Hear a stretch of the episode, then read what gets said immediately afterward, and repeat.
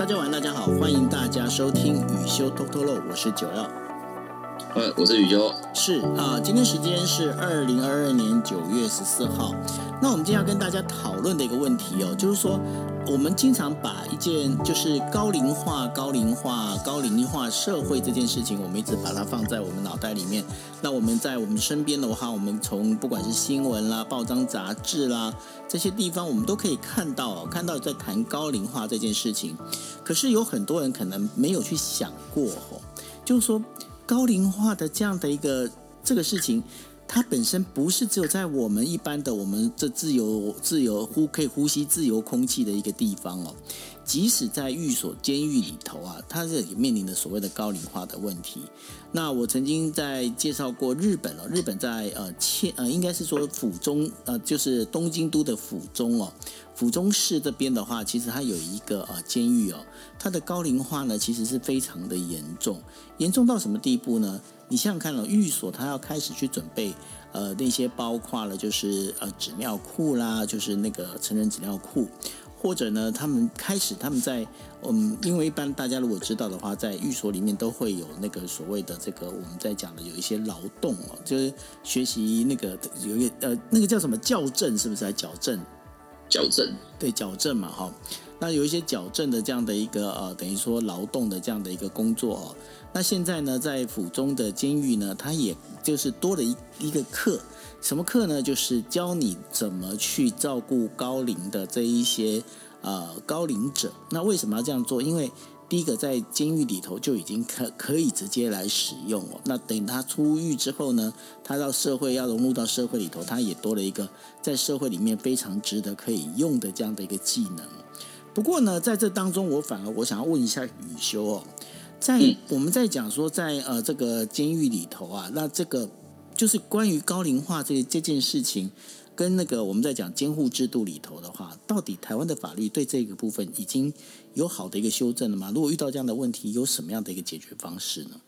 对。对，其实那个我们台湾社会确实就是一直在面对高龄化的问题啦。嗯，我这边看到的资料就是说，大概二零二五年啊，那个呃，整个台湾吼，呃，六十五岁以上的人会占超过百分之二十啊。那呃，老年化大概对社会的比较大的影响，当然一方面是有关社会福利的问题嘛，这个我觉得是可以另外再讨论啦。那另外一个就是说，呃，我们老都要面对一个很现实的事情，是我们可能呃思考的速度没有以前快，然后呢，做决定的时候可能脑袋都没有以前清楚，甚至到了年纪更大的时候，会有一些。症状出现，例如说失智啊，或者甚至是呃阿阿兹海默像这样子的一个情况，所以很多老人家其实是到了人生蛮后面的时候，有了这些状况之后，他开始没办法处理自己的生活。可是这可是这这有些事情它是突然发生的，然后呢突然发生之后呢，呃后面的安排他就没办法自己决定了，那没办法自己决定，就常常变成是一个家族。的负担，或者是这个家族增值的来源，就大家如果常常看新闻，就会看到说，就是那种呃有钱的老人家，然后呃生病之后呢，那个那个子女就开始抢家产，就说啊，那个爸爸生前都是我照顾的啊，然后所以我就多分一点啊。那另外一边就会说，你照顾归你照顾啊，可是你在照顾他的时候都把钱 A 走了，这样子，就是就是 常常会看到这种新闻，对啊，就然后我们那时候有些案子就会变成说要去银行调那个交易记录嘛，就看说到底钱有没有被移出去。那本来可能没有什么，就关系也没有到不好的兄弟姐妹，可能就为了这件事情就噼啪就全部翻脸这样子。那你说老人家有没有办法先去想到这件事情？他可能也很困难。所以到后面就是包含就是说，我们本来的最初的状况是，如果遇到这种，就老人家可能已经。哦，失智或者是这个这个有其他的症状，甚至甚至是已经躺在病床上都已经不能动了的的情形之下，我们现本来的民法其实就就是用监护制度来处理啦。那当然，监护制度不是只给老人家用，它其实本来的意思就是说，只要你的那个心智状况被认为是有问题的，那我就可以用所谓的监护的方式，请一个监护人帮你做决定。所以，呃，我我以前小时候，我常在填资料，就要写说，哦，我的父母亲是谁嘛？然后父母亲后面都会有一个空格，就写就是写监护人是谁。那我就都不知道，我就全部都写我爸，然后我就被我的老师骂，然后我老师就说爸爸死了才可以写监护人这样子，就是就大概逻辑是这样子啊。然后然后那那所以所以就会变，那所以监护人其实。在我们的法律本来是有的，可是就像我刚刚说的，当这个事情发生的时候，就是突然发生的时候，那到底谁要来当监护人？而一个老人家他有三个小孩，他有四个小孩，那到底是年纪最大那个去当，还是年纪最小的？或者是说，哎，都不要？那个搞不好，这个爸爸其实有一个非常好的红颜知己，搞不好爸爸是希望他来当。可以这样吗？那诶，也没有一定。这个如果是传统民法的话，就会很有争议。对，因为原则上来讲，应该还是要以那个亲属为优先啦。可这个，我想大家都都可以想象啦。很多时候血缘归血缘，但是你说是不是有血缘关系，你们你们就会比较亲密？我觉得多少都还是有些例外啦。对啊，我们也我们好多案子，我们自己看，有时候都都觉得，呃，真实的人生都比小说还要精彩啦。就对啊，都是小孩根本不管爸妈，然后结果呢，都是什么爸妈。认识的朋友在照顾啊之类的，那那就搞到最后，那个处理后面的比较后面的事情的时候，小孩跳出来说啊，我们是哦父子啊，然后父女啊，所以那个遗产就是给我这样子。那当然法律上那也不能说错，只是说呃这一块就是常常会变成是实物上呃我们在开那个家事案件的时候吵不完的地方，因为呃法律我觉得我觉得。我们有一块领域，其实是我们之前聊过，但我一直不是很愿意去做的业务，就是那个家事案件啊。因为大部分的这种家庭纠纷哦，其实问题都不是法律可以解决的啦，很多时候真的都是情感上的问题啊。那那所以呃，我们其实，在实务上就因为现有的监护制度其实有点没有弹性，所以我们就一直在讨论说要怎么去处理。那后来我们在大概呃一百零七、一百零八年的时候，我们就把民法做了一个非常非常大的修正哦。那呃我自己觉得当时其实参考日本是比较多啦，就是呃我们就就引进了一个所谓的议定监护的制度。那这个议定监护啊，其他的名字有点难懂，但它本来的意思就是，就是说我现在人都好好的，但是呢，我总是有一天会变老嘛。所以，在我还有决定能力的时候，我先写一份文件，然后呢，去讲说，如果哪一天我真的怎么样的话，这份文件会指定一个人来当，到时候我不能自己做决定的时候，他来当我的监护人。那这个其实就是呃最基本的所谓议定监护这样子的一个想法。那这是那个呃大概一个很。draft 的一个介绍啦，所以他就不需要说哦，一定是要先有了症状，然后呢，先确定你这个人已经不能够帮自己处理事情了，那才呃，就是才能够，然后才能够往那个监护的方向走。我等于是我一开始就说，我未来如果怎么了，就是谁帮我做决定。那等到以后，那就就真的事情发生的时候，就依照我在。这之前写的文件来处理，那大概是我们的议定监护的一个很简单的想法。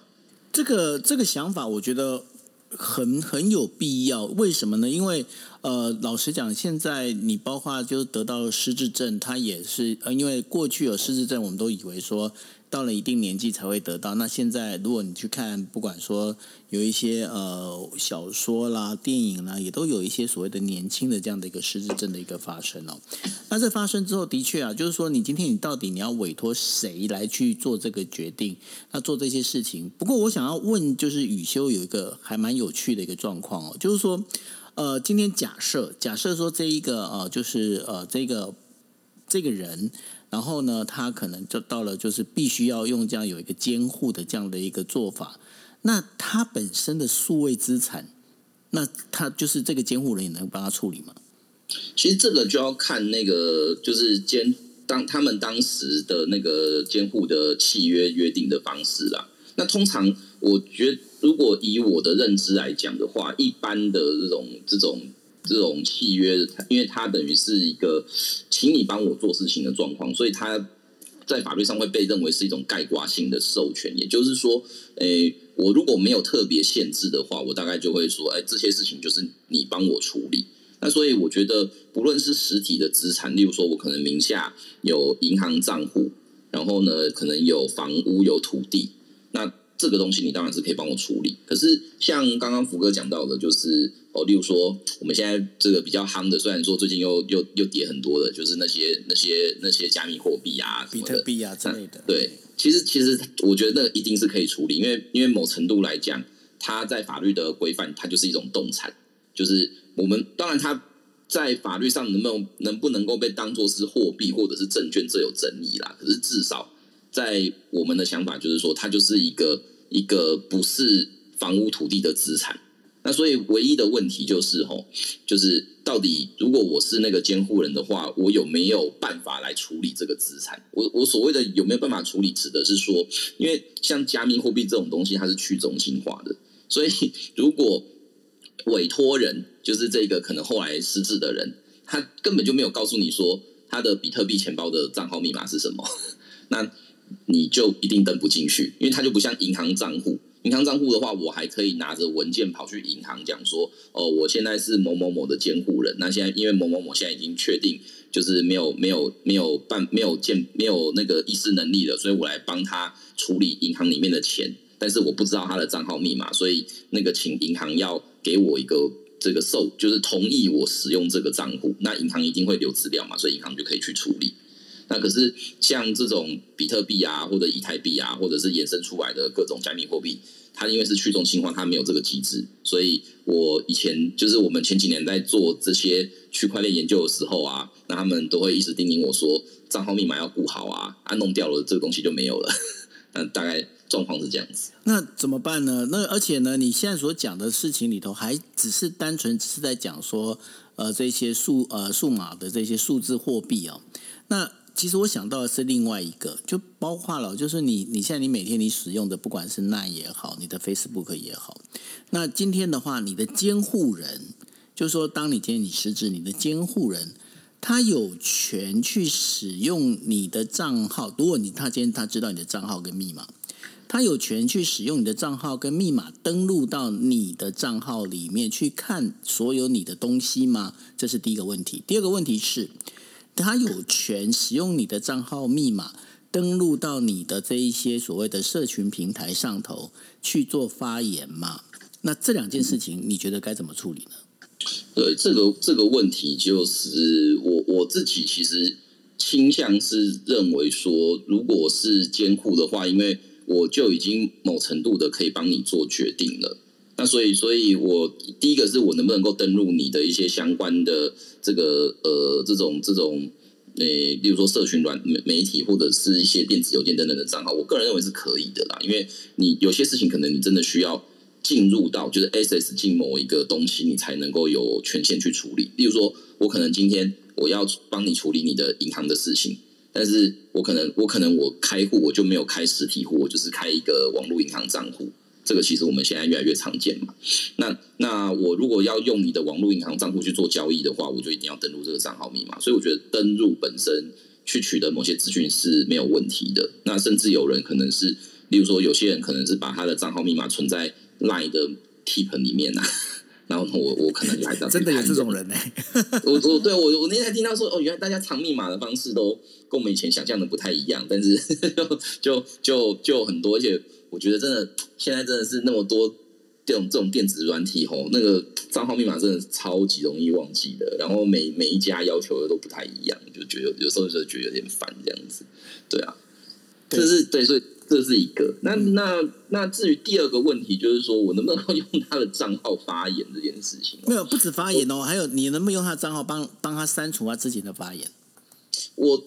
我的想法其实是我目前的想法是，我觉得是可以的啦。那原因是呃，因为就是就是监护，其实某程度是就是我等于就是在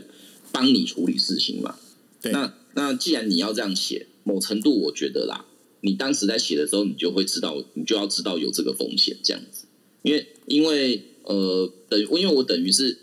就是我我现在这个人，我我如果认为我的未来有可能会变成是我完全无法自己帮自己处理事情，我就一定要找一个人帮我处理事情。可是你说那个帮我处理事情范围有多大？他要。他要不要给一些范围的限制？我就像我刚刚说的，我觉得如果没有特别讲，原则上应该是没有，应该是不会特别有限制。因为因为如果你有限制的话，那那可是我到时候如果是昏迷不行，那那个有限制的地方我到底该怎么处理？我我怎么去 approve 这件事情，对不对？对对啊，对啊，所以所以我觉得原则上应该就是他都可以帮你处理。所以等于说你在做一定监护的时候，其实也会认知到一件一个事情是，那个你有可能很多的隐私啊，或者是一些你不想让别人知道的事情啊，那你 finally 你可你会因为这个东西可能就会有人知道了。可是，可是这个我觉得都是制度，它一定会存在的风险啦。我们如果回到一般的那种法定监护，也会有这个问题啊。有没有？我藏在这个这个这个抽屉里面，用用密码柜锁起来的哦，奇怪的名片，然后或者是一些哦什么什么什么以前的诸多前女友的情书啊，没有，我这随便讲的，只是举例啦。然后感觉你有你有你有这个问题哦，哈，没有，我都是那个，我都是都是放了很久没有。没有丢掉的笔记这样子，然后都看不出来到底是谁写字好。然后那那这这个我觉得是制度，你在用的时候，你就要知道说会有这些东西。是那所以所以嗯，我的看法就会是，当你要做这个决定的时候，你说实在话，它就等于是在帮你人生的最后一里路做决定啦。因为当这件事情真的发生的时候，坦白讲，我们距离人生的终点也不远了啦。嗯。你这样讲，你这样讲其实是没错了。那但是呢，你有没有发现一件事情？其实我们在谈就是关于这个高龄化社会，然后台湾的法律到底准备好的时候，台湾法律在关于就是这个我们在讲的这个数位资产这一块，似乎这样听起来的话，它本身还是有很多很缺，然后没有去顾及到的一些一些重点，对不对？我我觉得这这里的话，就是有还有蛮多可以去讨论跟修正的地方。那台湾现在比较比较喜欢鼓励大家的是，就是就是在生前去做信托嘛，然后把很多东西可能就先移转给，例如说你信任的人，或者甚至是一些金融机构来帮你代操盘呐。这个信托是只有财产的部分吧？对，其实其实只有财产呐。可是像这种电子资产这件事情，我我是觉得是应该是我的看法是，我觉得台湾在。这一块的法制其实不是只有老年缺乏啦，其实整个整个有关这种数位的一些资讯要怎么样的去做保存或者是使用，其实我们也都也也都没有一个大概的方向啊。对啊，因为因为你看嘛，因为呃这一次我们在讲说，从二零二零年开始就是新冠疫情爆发，对不对？那新冠疫情爆发之后，其实整个社会发生了很大的一个变动。那这最大的变动，其实就是在于我们对于我们的生活的数位化又再度的往上提升了一层。那包括了就是说，呃，除了就是我们在我们现在已经习惯的，就是呃，在的远距办公之外。那还有包括了，其实现在呃很多地方的电子钱包啊，这个我们在讲的 cashless 这这些事情也都已经开始实行。那另外的话，就是包括我们我们现在已经依存在各种的不同的 SNS 的这些社群平台上头。不管说你今天可能你在 Facebook，就就像好像我们在我们经常会，我跟宇修经常在 Facebook 就是只会讲干话嘛，哈。那这些干话其实它本身也是资产嘛，对不对？对对啊，这些其实都是对啊，这些是资产。那这些资产，那到我们。未来我们该怎么处理？但是当中未来的处理就包括了，就除了老呃老化老化之后的，你可能会面临到你没有办法去呃，就是去辨识。我们在讲就可能变失智这样的一个状况。那另外的话还有包括，如果说你今天你今天你从这个地球缺高的时候，那你这所有资产该怎么办？这件事情好像一直在台湾的法律里头，目前都还没讨论到这一点，对不对？对，这这个东西，我对我觉得可能大家也都没想过，因为我。这这一两年啊，就对对于就有一件事情，我就开始发现，就是说我的 FB 好友哈，嗯，慢慢累积了那种已经过世的 FB 好友这样子。然后我也是，对啊，然后你就每年那个生日，他就会跳出来，那你就会看到说跟他很不熟的人，就会边在那边留言祝他生日快乐。我想说，那个老兄，那个某某某，其实他已经去世五年了，你都不知道你那边的生日快乐，我觉得有点讽刺。对啊，就一然后这样一累积，我我我我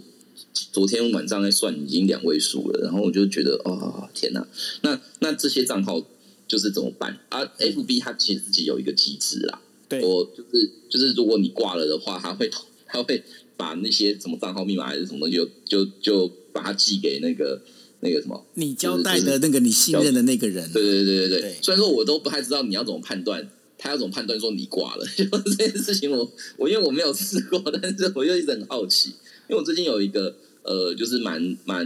呃前几个月一个法律界蛮蛮资深的前辈过世啊，对，然后因为他的他的女儿也是法律系的老师，所以他们就是直接用这个这个前辈的账号就写说哦某某老师已经在这个哪哪天去世了这样子。那我们现在发文的话，其实是用是他的儿女在发文。是然后我那时候就在想说，对啊，那老师你到底是怎么登进去这个账号密码？还是说你就直接去开你你爸的电脑，然后就直接用他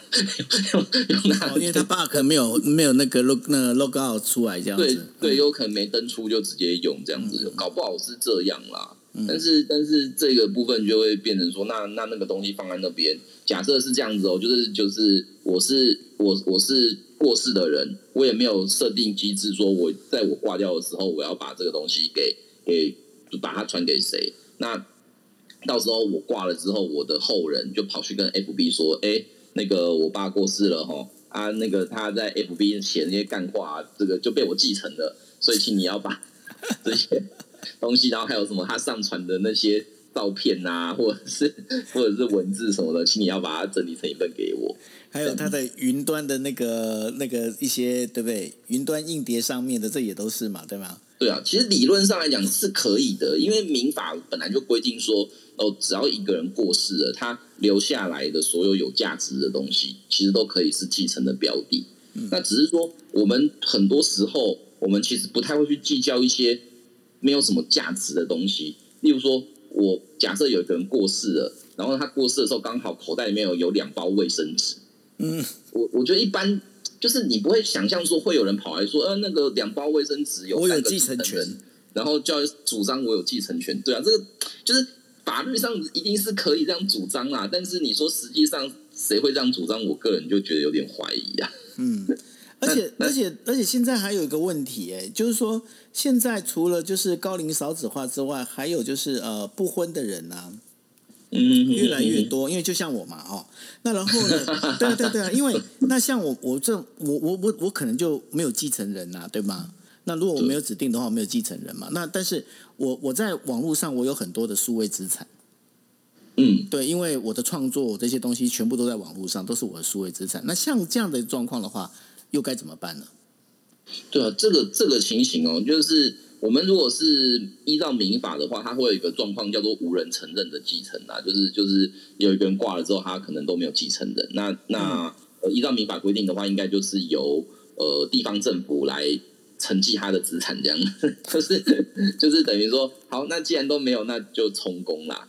对啊，那然后那后面他就会有一个程序去处理。可是我就觉得，那你是假设你是台北市政府，你大概也不会想要这些这些我们在法律上叫叫做电磁记录的东西啊。对，这这这确实是一个对，但但我就像福哥说，其实这个东西到了到了未来，可能其实它其实是有价值的，是啊，就是像像像 FB 跟 Google，它其实都在卖我们的数位主机啊，没错它都在看我去用什么网站。那那我如果挂之后，你其实用这在盈利，我当然是可以主张说，哎，这这个我要我要某程度的行使这些权利。其实我我觉得我觉得在未来这些事情大概也又会被慢慢拿出来讲了。那可能各个网络公司它可能就又要去应应这些事情了。是啊，所以在日本哦，他们有在进行一个所谓的呃，他们叫做中火，中是那个终结者的那个终哦，就密字边冬天那个终，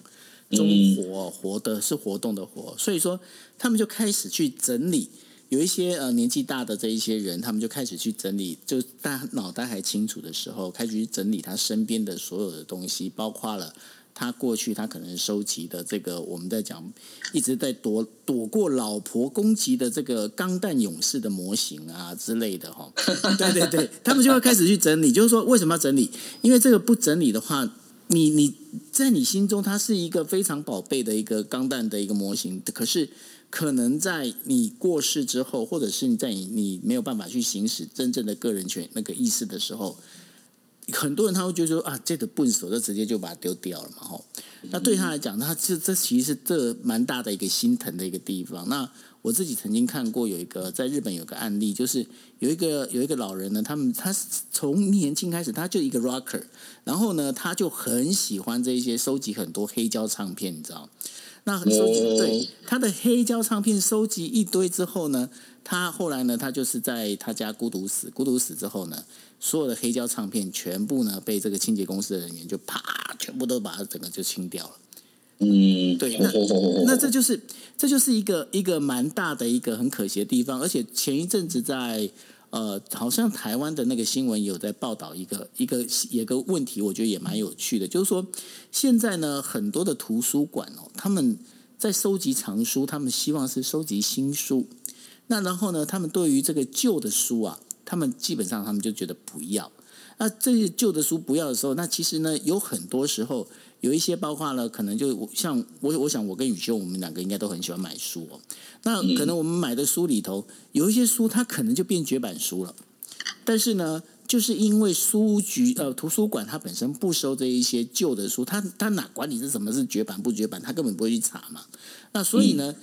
就是有人在担心说。当这些老旧的这些书，它可能是绝版书，可是可能就是因为现在包括了，你看我们我我不晓得那时候你念书的时候，那时候光华商场还有没有就还有没有二手书书店？那哦，我我我都有去买过啊。对啊，对啊。那然后像更早的话，像孤岭街也有这些二手书店，但是现在这个收二手书的那个店家越来越少。那越来越少的一个情况之下，这些书过去印的这些书，那它其实它有一些书，它其实是被留下来是有它的必要性，或者是有它的价值在。但是呢，慢慢的这些也都也都没有办法去被处理。所以说，有很多的这一些我们在讲啊，就是说这些呃年纪大的这些人啊，他们就开始去做中活，他们去做中活就开始去把他该安排的这些东西全部处理好。那我觉得接下来可能连你的那个数位资产，你都必须要有一个。设定才可以的。嗯，对啊，这个这个不过就不过，真的难的就是要怎么设定？因为像刚刚福哥讲到的问题，其实，在实体上，我们也常常会遇到的状况是，后你后来的人走进来，他无法判断哪些东西是有价值的，哪些是没有的。因为那个价值这件事情真的很主观。像刚刚讲那个二手店的书啊，其实我以前还蛮爱逛的，因为你真的是可以找到一些很老的文献。然后像我们那个法律的书吼，我我有时候很喜欢做的事情是对照那个那个新旧版的书籍的差异，就是这这个东西，我觉得其他学门可能比较不会讨论，可是因为法律学门它它新旧版差异一定是因为修法的关系，嗯，所以你的旧版书它会去记载说，就是以前的法为什么会长这个样子。可是你如果是后来，就是说我民国一百一十年才开始念法律系，你根本不会知道哦，原来以前有这个讨论。是啊，所以所以我就会去把它捡回来。那捡回来之后，那个都超便宜的啊，就是一本书就可能可能几十块，然后就就带回去。那老板搞不好很高兴，就觉得哎，怎么会有人买呀？对啊。那因为因为现在现在网络上有买旧书的，就是那个塔册嘛。然后你知道塔册它有个它有个规定，你知道吗？它它规定就是说。你今天你输，你输他第一，他第一个他先判断你的书到底干不干净。那然后呢，判断完之后，他第二件事情要做什么？就是说他会看，就哦，你这摆在上架，可能你上架一年如果都没有的话，他要把你下架，就直接要把你清掉，你知道吗？嗯嗯嗯嗯，对，那对啊，对啊，那所以到后后来就是没有办法，像我们在讲，我们可以去那个二手书店能够去挖到宝，就找不到了。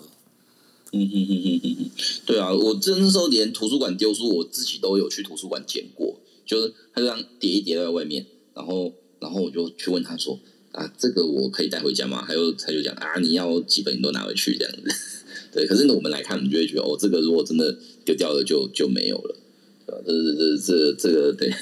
对啊，那 这个当中里面其实就是我们在讲的，就哦，不管说。呃，因为其实刚刚这样讲出来，它其实已经有衍生出来到整个高龄化社会哦，它有很多的包括呃，不管说你今天你自己的数位资产或实体资产，那甚至还有包括书的这些事情哦，该怎么去处理？这是一个。那另外一个其实就是回到还是回到我们台湾的这个法律这件事情上。那台湾法律这件事情，那对于就包括了继承权、产权的这个部分的话，还有就是，如果你今天是你的父母亲，他们已经遭遇到这样的一个状况的时候。那到底该由谁来抚养的话，或者是该怎么去抚养、去分配这样的彼此的这个责任，义务跟关系哦。那这个部分的话，台湾的法律里面有做很明确的在做这些规划吗？其实最基本的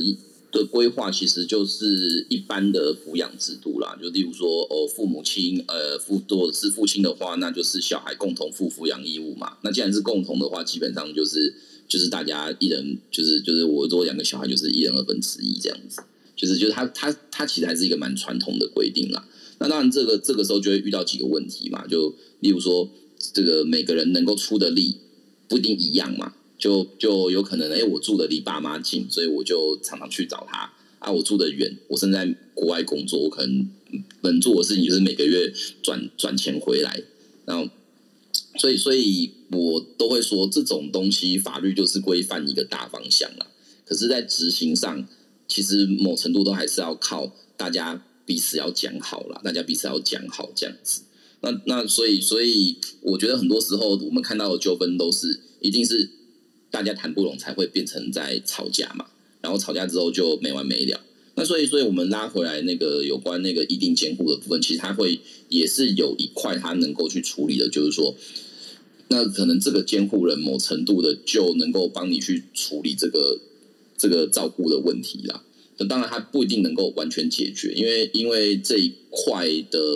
呃部分，就就还是要看说你在写这个。监护的合约的时候，你是怎么样的去做要求的？我们刚刚有一个东西，大概比较没有讨论，可以讨论比较细，就是就是那个我在选择我的监护人的时候，其实我是可以指定一些那个监护的范围的。因为我们刚刚讲，如果没有特别约定的话，可能就是都可以处理。但是我也可以说，哎，你只负责帮我处理我的某些资产，但是我可能其他的资产，我还是希望就是用一般的方法来处理。那那所以我觉得这边可能还是要回到那个约定的部分。什么叫做一般的方法？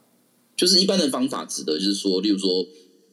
例例如说，呃，我假设我就就呃有一个人呐，就他可能哦出车祸变成植物人，然后呢他变植物人的话，他那个家属为了要能够帮他处理他的资产，就是要去走一般的这个呃。的那个那个监护宣告制度，所以就是要有一些鉴定啊什么的。那那如果那所以就会变成说，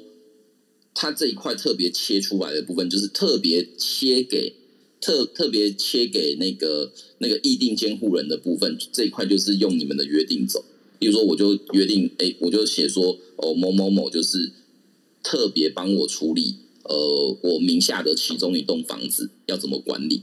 那我可能就是这样写。可是，所以反过来讲，就是说，这栋房子以外的资产，或者是这栋，或者是一些其他的食衣住行什么的，那可能就不是你可以处理的。那你那那就会回到一般的这个这个民法的规定，就是一般的监护制度去处理这样子。了解哦，所以说这当中的话，等于说整个一个处理的方式会不一样。不过呢，在呃，应该是在去年还是前年，我忘了。呃，台视有一个记者叫做傅达人嘛，老记者你知道？对，哦，对对对，对。那然后呢，傅达人当时的话，其实呃，他就有也引发了，就是呃，就讨论了一个一个比较多的一个讨论的问题哦，就是说安乐死这件事情啊。那包括了我们在讲说，病人他本身他有没有自给自足的一个权利？那另外的话，安乐死跟安宁疗呃缓和医疗条例之间有什么不一样？然后就是因为。其实这问题回到一个比较大的一个主轴，就是说，我不晓得宇修你怎么看哦？就是说，身上插满了插管，因为我们我们刚刚才聊完说那个呃伊丽莎白女王二世，她其实她等于说呃过世的非常安详哦，这次算是福寿嘛吼。但是有很多人他们可能就是生病，然后身上插满插满了插管，然后用呃属于人工的这些机呃机械呢在维持这个生命。你觉得这样子本身它其实是？它是人道的吗？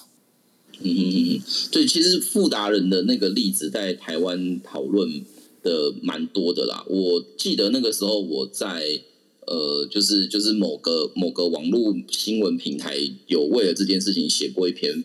呃不长的文章啊，大概一千字左右。因为他当时就是我以为你要跟你跟人家比战呢，因为我都我我这我觉得比战超累的。就你你说 你说我是属于非常平和的人，对我我就是就是那种，如果你要骂我好，那就骂，然后骂完就我也不会回你，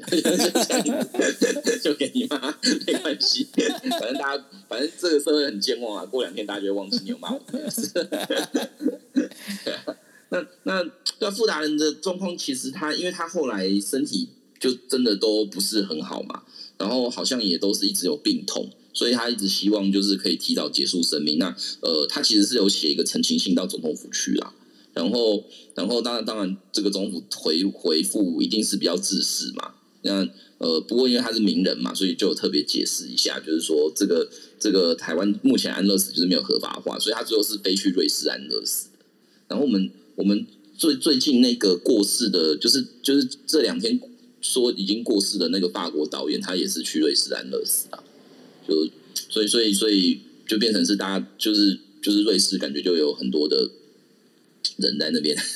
就终终结生命这样。那呃，可是可那所以富达人先生的状况啊，我觉得我觉得他的他的状况是呃更积极，就是说他是想要。提早把自己的生命结束掉，因为如果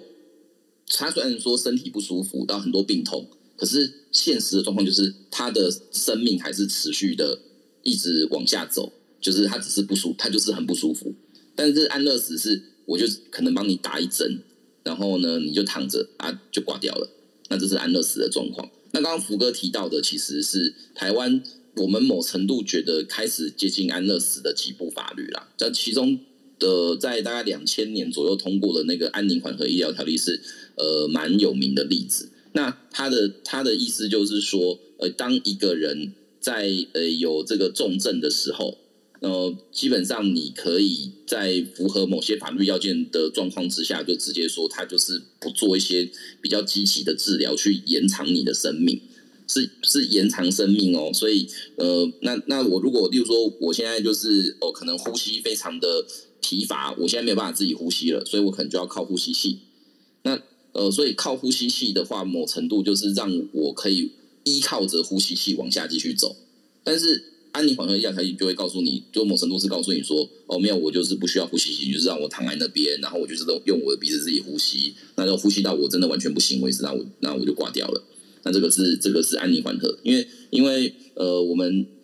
现在医学进步之后。遇到的一个很大的问题是，很多人就是要延长生命，然后我去接受了很多医学治疗，可是那个都非常非常折磨啦。那我们有就是我们看几个亲戚啊、朋友啊，那可能他就得了一些比较严重的病嘛，例如说癌症什么的，然后他可能就是要要一直长期的去做化疗啊，然后打标靶啊，然后吃很多药啊这样子，然后没有真正。经历过的人其实就很难想象那到底是有多痛苦，因为我一开始我也觉得说啊，那个化疗不就是照什么 X 光还是什么之类的嘛，然后后来才知道说啊，其实那个就真的就是都超不舒服，而且你就是每天就是头很昏啊，然后东西也吃不下，甚至会吐这样子，然后。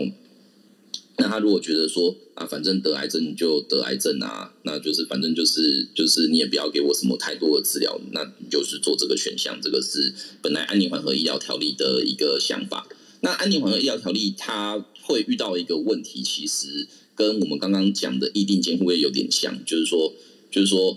当我真的非常非常不舒服到到了可能昏迷状况的时候，其实我没办法自己去决定我要不要。不被做积极的治疗，所以在大概三四年前，我们在呃台湾的立法院就通过了另外一部法哦，但这部法就叫做那个病人自主权利法。那我们这个这个法的名称，其实我一直不不太知道还要怎么简称比较好，就对我来说是 有点困扰。然后那那这个 这个那个市立联合医院，它不是把它简称为叫病主法，听起来怪怪的。对啊，我就觉得，因为很多的法律其实检测完之后，你会不太知道它到底本来叫做什么名字。像像那个什么，哦，我们以前最喜欢举的例子是，呃，就是我就是警察要去监听一个人的话，他要有那个监听票的许可嘛。那那部法叫做叫做这个通讯监察与保障法。然后我们一开始的简称就法那就叫通奸法。然后太太太奇怪，那后来。后来那个什么，后来大家又觉得这怎么念都觉得很怪，我们就把它简称就叫通保法这样。因为因为中文真的很喜欢就是名字太长的时候，我们就会挑其中两个字来讲。就是就是有点，我觉得有点这这这不是现在很多年轻人的习惯吗？台北车站一定要叫北车，叫北车，对啊。然后然后就是我觉得有些其实没有什么必要简称的东西，它还是要用简称。那台北车站的第七月台怎么说？诶，北七啊。哎，真的，就反正这种这种东西就是啊，这这这也不能说不好啦，因为那个真的。讲话的时候还是会觉得哦，讲起来好累哦。然后那所以所以好，我们先先先拉回来，就是就是那个那个病人自主权利法。那那那个那个病人自主权利法，基本上它是在呃，就是就是民众在呃一般的情形之下，他可以选择先去签一个东西吼，叫做预立医疗决定书。那这个。预立医疗决定书的意思就是说，如果未来有一天我发生了某个状况，然后呢，我需要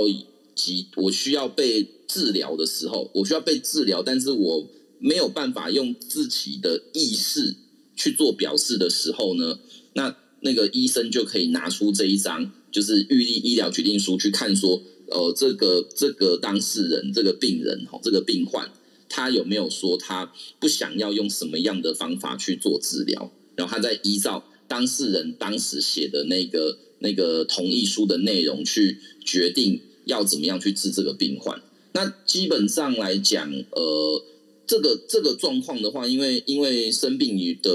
情躺在病床上的情形有很多啦。那如果依照法条的规定的话，有四个情形可以。适用这个预立医疗的状况，那第一个就是有昏迷，而且这个昏迷是那种就是不能醒来的、无法醒来的昏迷。法条的用字叫不可逆转呐，因为因为有些昏迷它可能是醒得来的，虽然说我不知道医学上到底有没有这个概念，就就我们常常看到有人讲哦昏迷指数三这样子，可是最后醒来的好像也偶尔也会有。那第二个就是那个呃永久性的植物人。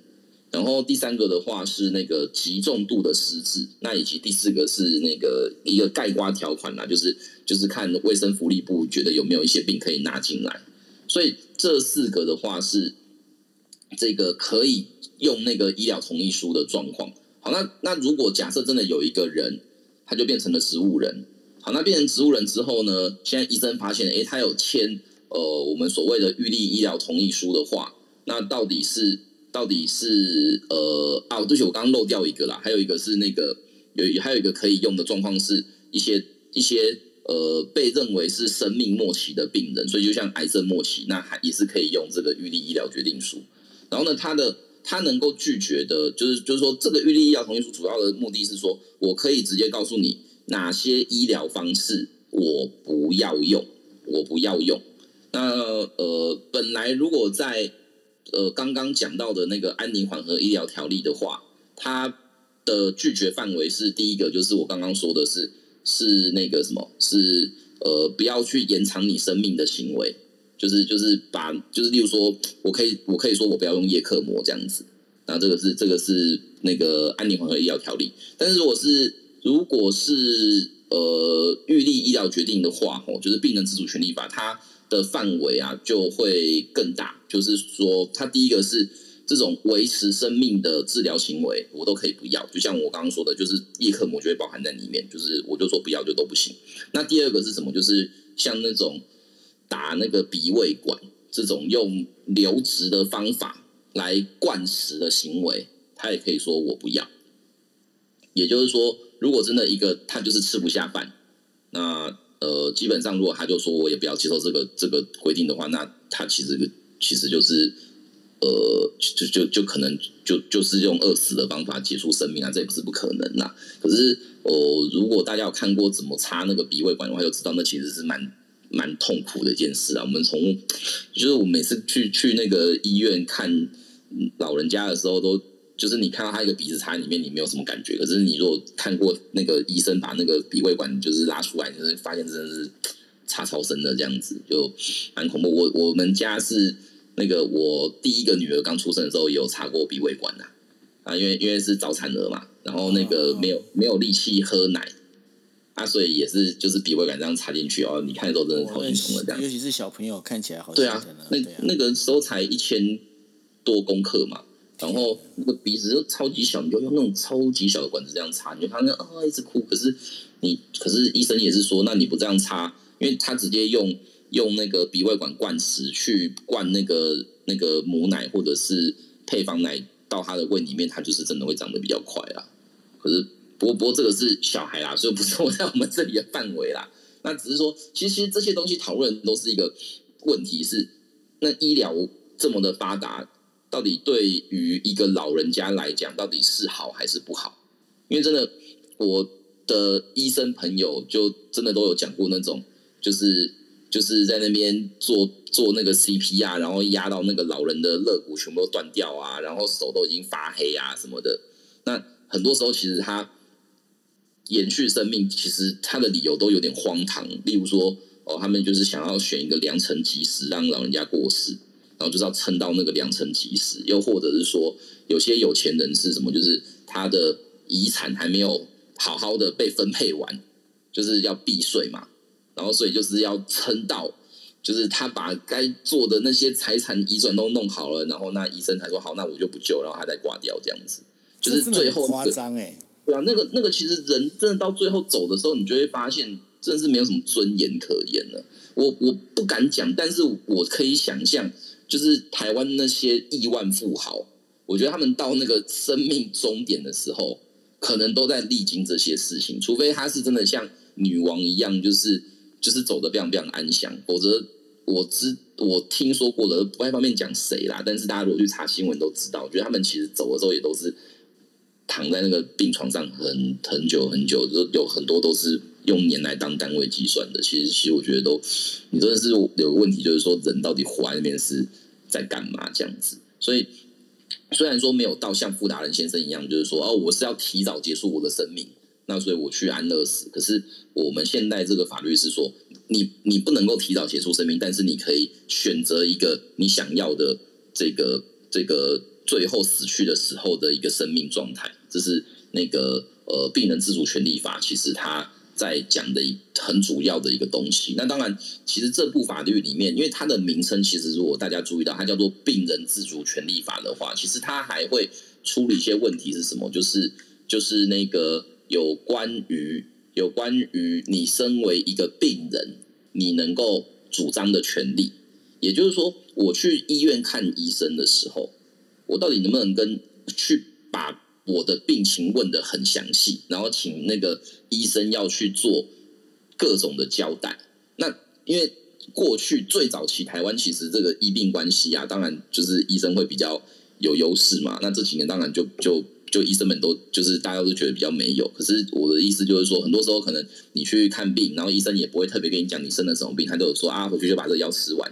那到底我是病人，我会问他说：“哎，医医生，请问你今天来我，所以我到底是什么病？啊，我到底吃这个药，到底是对我是好还是不好？然后呢，那会不会有什么其他的这个不良反应或副作用？不要问那么多。对他以前就会说啊，你吃就对了这样子。然后，可是这个法其实某程度的就是在做一个做一个宣誓，也不讲宣誓，就是他的要求就是你还是要让病人对他的身体有自主权啦。”哦，我我觉得台湾因为有健保，所以有些事情会变得有点扭曲啊。就就是可能这个这个，我大部分的医生我相信都不会这样子。可是多少会有些医院他会去考虑，例如说哦，我的健保点数剩多少啊？所以我就所以那个医院就下了一个指导期，说哦，我们的点数还有很多，请大家就是尽量鼓励当时鼓励病患去开那个健保用药，或者是说啊，我们那个点数用完了啊，请大家鼓励。这个这个病人要开那个什么，要要要开那个自费的这样子，那那其实某程度其实当然对病人来讲，其实他不会去很，他不会那么在意说这些药到底是哦自费还是健保，可是毕竟它是要用到你身体里的事情，那而且它其实就是跟你的这些身心健康是有很大关联的时候，这个法其实是希望说你某程度的可以去对。对这些治疗方式去做选择，那这个大概是这部法其实另外有提到的事情。不过哈，在我们这个节目开呃，现在从刚就是刚刚三十分一直到现在，在讨论了大概五十分钟左右哦。我反而我我想要问，就是雨修另外一个重点，就是说我像我们现在我们现在知道说哦，可能就是呃，在讲人事无常啊，然后包括了就是你永远不知道说到底是到底是明天先到还是无常先到之类的哦，这样的一个说法。那如果是在这个状况里头，像不管说你今天你要签的这个呃，我们在讲就是病人自主的这个呃。条呃法律啊，或者是说你要去把你交代，就是说你自己的这一些，不管你的数位资产也好，你的所有的其他资产也好，你要做一个交代。你认为我们以我们现在我们应该怎么做？然后什么时候来做这些事情是一个比较好的一个时机点呢？我我觉得其实时间点呃是可以，我自己比其实比较倾向可以早一点开始想这些事情。然后第二个就是说，我们做了这个决定之后，也不会变成我们就不能够再改了。就好像，呃，有些有些那个遗嘱改了好几次嘛。对对对对对，就是，然后就会那边开始比较说哪一份才是最新的。康康熙的遗嘱也是改了半天，到底是四阿哥还是十四阿哥？传 传于世子嘛，这样子。这个这个这个这个传为只有。那那可是我觉得这个问题其实也会一样，因为。可能我今天写的这个预立医疗同意书，我会我之所以会这样写，是因为现在的医疗技术、医疗水准就是长长这个样子，所以我会去勾一个选项。但是过了十年，可能又有新的医疗技术跑出来啊，搞不好到时候那个治疗癌症的标靶药，其实呃，或者是那个化疗，搞不好对你造成痛苦期变小了。那你可能就会考虑说，哎，那我是不是就不要那么干脆放弃我的生命？这样子有可能是会变的。所以，我我的看法是，如果大家是一个比较风险趋避者，或者是说你就是你就是希望很多事情可以及早做决定，我觉得其实是可以提早去规划。但是我但是这个规划呃不应该变成说我就这样子一锤定音，然后以后就再也不改。其实你还是要保留一个能够调整的时间。调整的机会啦，那当然它的风险就像刚刚我们讲到的状况是，如果你真的写了很多份，到底该怎么办？嗯，我的建议就会是，因为依照这两部法律的话，你写的这些医疗同意书，呃，基本上来讲，你都要到，呃，就以那个以议定监护的话。你可以找两个人当证人，在他们面前写。你也可以去那个公证人，呃，法院跟或民间的都可以，就是去公证人那边公证。那基本上只要有这些有，我是觉得公证比较好了，因为公证人他们都会把资料留得很完整。那到时候就不会有争议，说这到底哪一份是最新的？因为每个公证，如果你都找，而且如果你都找同一个公证人，问题就更小。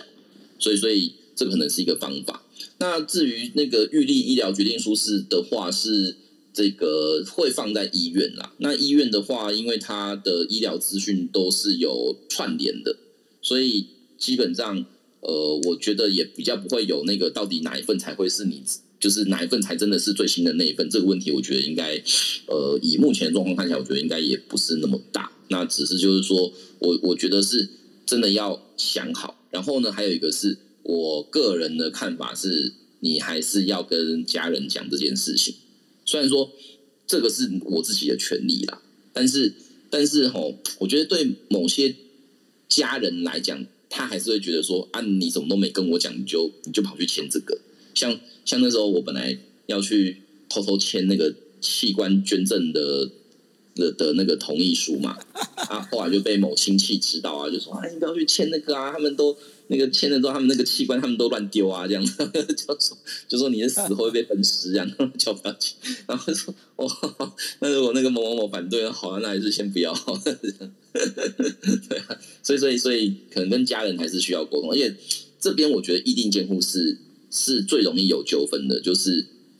怎么讲？这个这个我觉得每个人只能够判断好坏，因为你看我本本来如果没有议定监护是法定监护的话，可能就是本来的小孩去处理这些事情。可你如果突然用了意定监护，而且你找找的是一个毫无血缘关系的人啊，就是你的什么红粉知己这样子，那那我觉得那个到后面其实还是会有纠纷啦。啊，只是说，只是说，反正至少他是照你的意思去做，就这样子。但是照你的意思做，跟你活着的人会不会有纠纷，往往都是两回事啊。真的，这这是完全不一样的一个概念哈。就我记得那时候，来直接讲的，就是那个长荣有张先生过世的时候，对他的遗嘱其实写的非常简单啊，就是东西都给小儿子，就这样子。哦，所以这是这是已经确定就是这样。我们之前听说是是这样，就是说我们本来想象就是说啊，你那么有钱的人，你一定是那个遗嘱都已经都已经规划的很好，甚至有些东西搞不好生前就已经弄完，结果没有。这这个真的是听说，这个不敢不敢问啊，因为因为因为办这案子的律师应该都有签保密条款，但是但是我看到的一些乡野传闻之书，他是真的写的很简单。然后那我觉得我觉得他要这样写也没有错，因为你可以想象他生前是那么呼风唤雨的人，如果他活着做这个决定，我觉得要能够反对他的人也没几个啊。对啊，我是他的律师，我去跟他讲说啊，那个先生你这样写哦，到时候可能会问题很多，他一定会觉得说。我靠！我这样写，谁敢有意见？可是这种事情就人走茶凉嘛。真的，我才刚刚讲这一句话。真的啊，对啊，这个对啊，这个这个时代是很残酷的。那那你一旦眼睛一闭，两腿一蹬，呃，你这个活着的人要不要去实现你的想法？我觉得那个都是另外一个问题。所以搞到最后变成是大家还是要打官司解决啊。真的，其实是对我我我觉得真的很多这些约定，他我我常讲，我觉得当事人都会问我说。律师，我们写这些合约啊，到底能不能够阻止纠纷的发生？当然不可能啊！对啊，我都说不可能。像像银行也不会觉得说，你只要有给我抵押品就会还钱嘛。那那可是我们能够做的就是第一个啦，就是你至少这件事情是某程度是在展现你的想法，展现你的意志。那另外一个就是说，你其实某程度如果可以减低。纠纷发生的几率，其实我觉得就不错了。嗯，所以啊，这个部分哦，就是呃，我们在讲说，走到一个高龄化的一个社会里头啊，我们应该先把自己的一些相关的这些财产呢，要好好照顾好。那大家不要，就是真的是不要忽略。我觉得说一个非常重要，就是我们在提到的。数位资产这件事情啊，这件事情的话，我觉得说大家应该都要好好的去去了解，然后去帮你自己的这个数位资产哦，做一个比较好的一个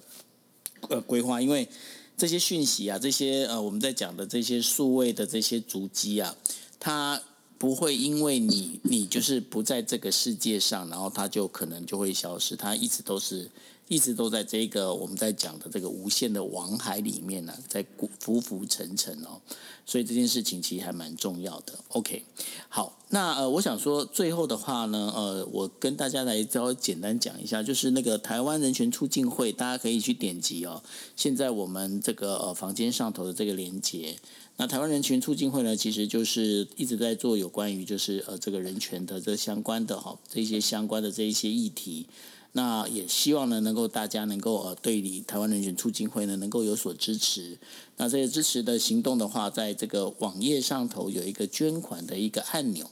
大家呢就可以去捐款哦。看你，你就看你你自己觉得怎么样做会比较好。那这个部分的话，我觉得说，因为呃，台全会里头啊，很多这些好朋友，包括雨修啊，都很努力的在为台湾的这个人权哦，在做很多的这一些。